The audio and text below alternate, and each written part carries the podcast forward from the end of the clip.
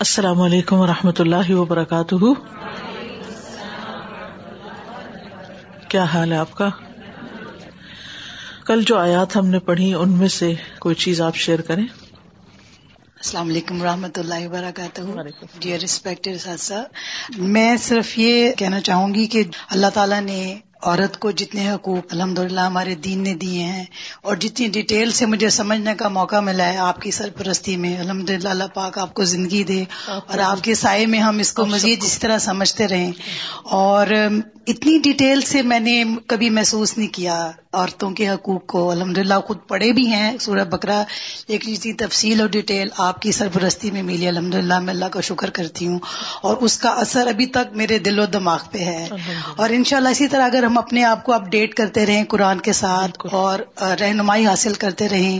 Even non believers کو بھی ہم بڑی اچھی طرح سے جواب دے سکتے ہیں۔ ان کی خواتین کو جو اکثر یہ سمجھتے ہیں کہ جی حجاب کی آڑ میں مسلمان عورتوں پہ ظلم ہوتا ہے ان کو کوئی حق نہیں ملتا ان کے حقوق نہیں ہے اور میں سمجھتی ہوں الحمد جتنا اسلام نے عورت کو عزت اور احترام دیا ہے اتنا تو ان ویسٹرن وومن کے پاس بھی نہیں ہے۔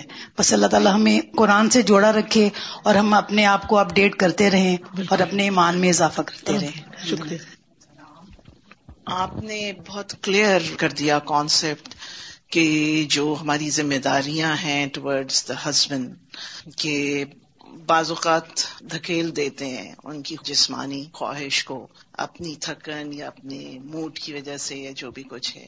دوسری آپ نے جو جسمانی تہارت کی اہمیت بتائی اس میں میں نے نوٹ کیا ہے کہ ٹین ایج لڑکیوں کو مائیں جو ہیں وہ انڈر لیگس تھریڈنگ کے لیے بھیج رہی ہیں۔ تھرٹین ایئرز اولڈ لڑکیوں کو۔ آپ اس کے بارے میں بتائیں کہ انڈر دا لیگس گٹنوں سے لے کے ادھر اوپر ناف تک کسی عورت کا عورت کے لیے دیکھنا بھی حرام ہے۔ جی, جی۔ تو کیسے ان کو ٹوکا جائے کہ بھائی یہ بالکل غلط کر رہی ہیں اور اکیلی بچیوں کو بھیج رہی ہیں اس عورت کے گھر جو یہ کام کرتی ہے۔ میں جب بیوٹی فیلڈ میں تھی تو ایسے اکثر آتے تھے ویکسنگ کرانے میرے پاس بولتے تھے کہ ٹین ایئرس نائن ایئرس مطلب میں کہتی تھی کیا ضرورت ہے ابھی یو نو لائک کہتی نہیں وہ فٹ بال کھیلتی تو لیگس ان کا دکھتا ہے تو لیگس پورے چکنے ہونے چاہیے تو اس لیے اس کو ویکس کرانا ہے۔ بالکل وہ بھی ہاں تو پھر وہ دھیرے دھیرے وہ خواہشیں بڑھتی ہیں اور پھر وہ لڑکیاں بھی ویسے ہی چاہتی ہیں پھر وہ دکھانا چاہتی ہیں پھر وہ آگے اصل میں لا علمی جہالت خواہش پرستی کی وجہ سے حلال حرام کی تمیز نہیں رہی۔ اور تو جو حرام ہے وہ حلال کر لیا ہم نے خود تو یہ تو اللہ کی ناراضگی کی بات ہے۔ اسی بات کو میں کہوں گی کہ پھر اس کو پھر ہم لوگ کیسے ختم کریں؟ کس طرح سے بچوں یا بچوں کی ماؤں کو بتائیں؟ بچپن میں ہی جب بچی بالغ ہو تو اس کو سطر کے سارے احکامات بتا دینے چاہیے کہ اب وہ ایک میچورٹی کی طرف جا رہی ہے پیبرٹی پہ جب وہ پہنچے تو اس کو ساری چیزیں سمجھانی چاہیے۔ میں نے اپنی ہر بچی کے ساتھ انڈیویجلی الگ الگ ایسے موقع پہ سیشن کر کے ان کو بتایا کہ کیا اب تم کر سکتے ہو، کیا نہیں کر سکتے۔ تو یہ تو ماؤں کا فرض بنتا ہے، باپ تو نہیں سمجھائیں گے، یا اسکول میں ٹیچر تو نہیں بتائیں گے۔ یہ تو آپ ماؤں کا فرض ہے کہ ہر ماں اپنی بچیوں کو صحیح طور پر گائڈ کرے۔ السلام علیکم استاذ بچوں کو سمجھانے کی بات ہو رہی تھی تو میں تھوڑا سا اس میں شیئر کروں گی مطلب کوشش ہوتی ہے بچے بڑے ہو گئے ہیں، اب آسانی سے قابو نہیں آتے یا سنتے نہیں، تو تھوڑا سا آپ کو ٹیکٹ فل ہونا پڑتا ہے۔ تو ایک دن میں ایسے ہی تینوں کٹھے میرے قابو میں آ گئے تھے نماز کے بعد۔ تو میں نے ایسی ان کو، بچوں کو پتا ہے میرا میتھ اچھا نہیں ہے۔ تو میں نے میتھ کی ایسی ایک اکویشن لکھ کے، میں نے کہا یہ دیکھو بلا میں نے صحیح لکھا ہے۔ ایک سائڈ پہ میں نے لکھا زیرو ون اور اکول ٹو ون زیرو کہتے ماما، آپ کا میتھ اتنا خراب تو نہیں ہے۔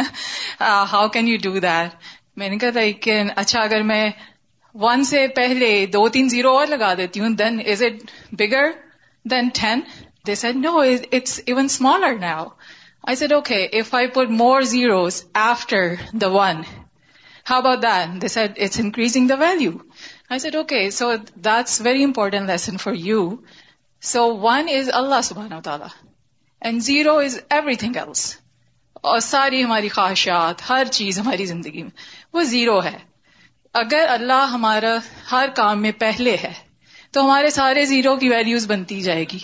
دس سو ہزار۔ It increase the value whatever you put after one but if you put something before one جتنے مرضی زیرو لگا لو it's going to decrease the value تو بچوں کو ان کی زبان میں سمجھانا چاہیے تو زیادہ سمجھ میں آتا ہے۔ تو اب میں ان کو صرف ایک ٹیزر دیتی ہوں کہ تمہارا ایک پہلے ہے یا زیرو پہلے ہے۔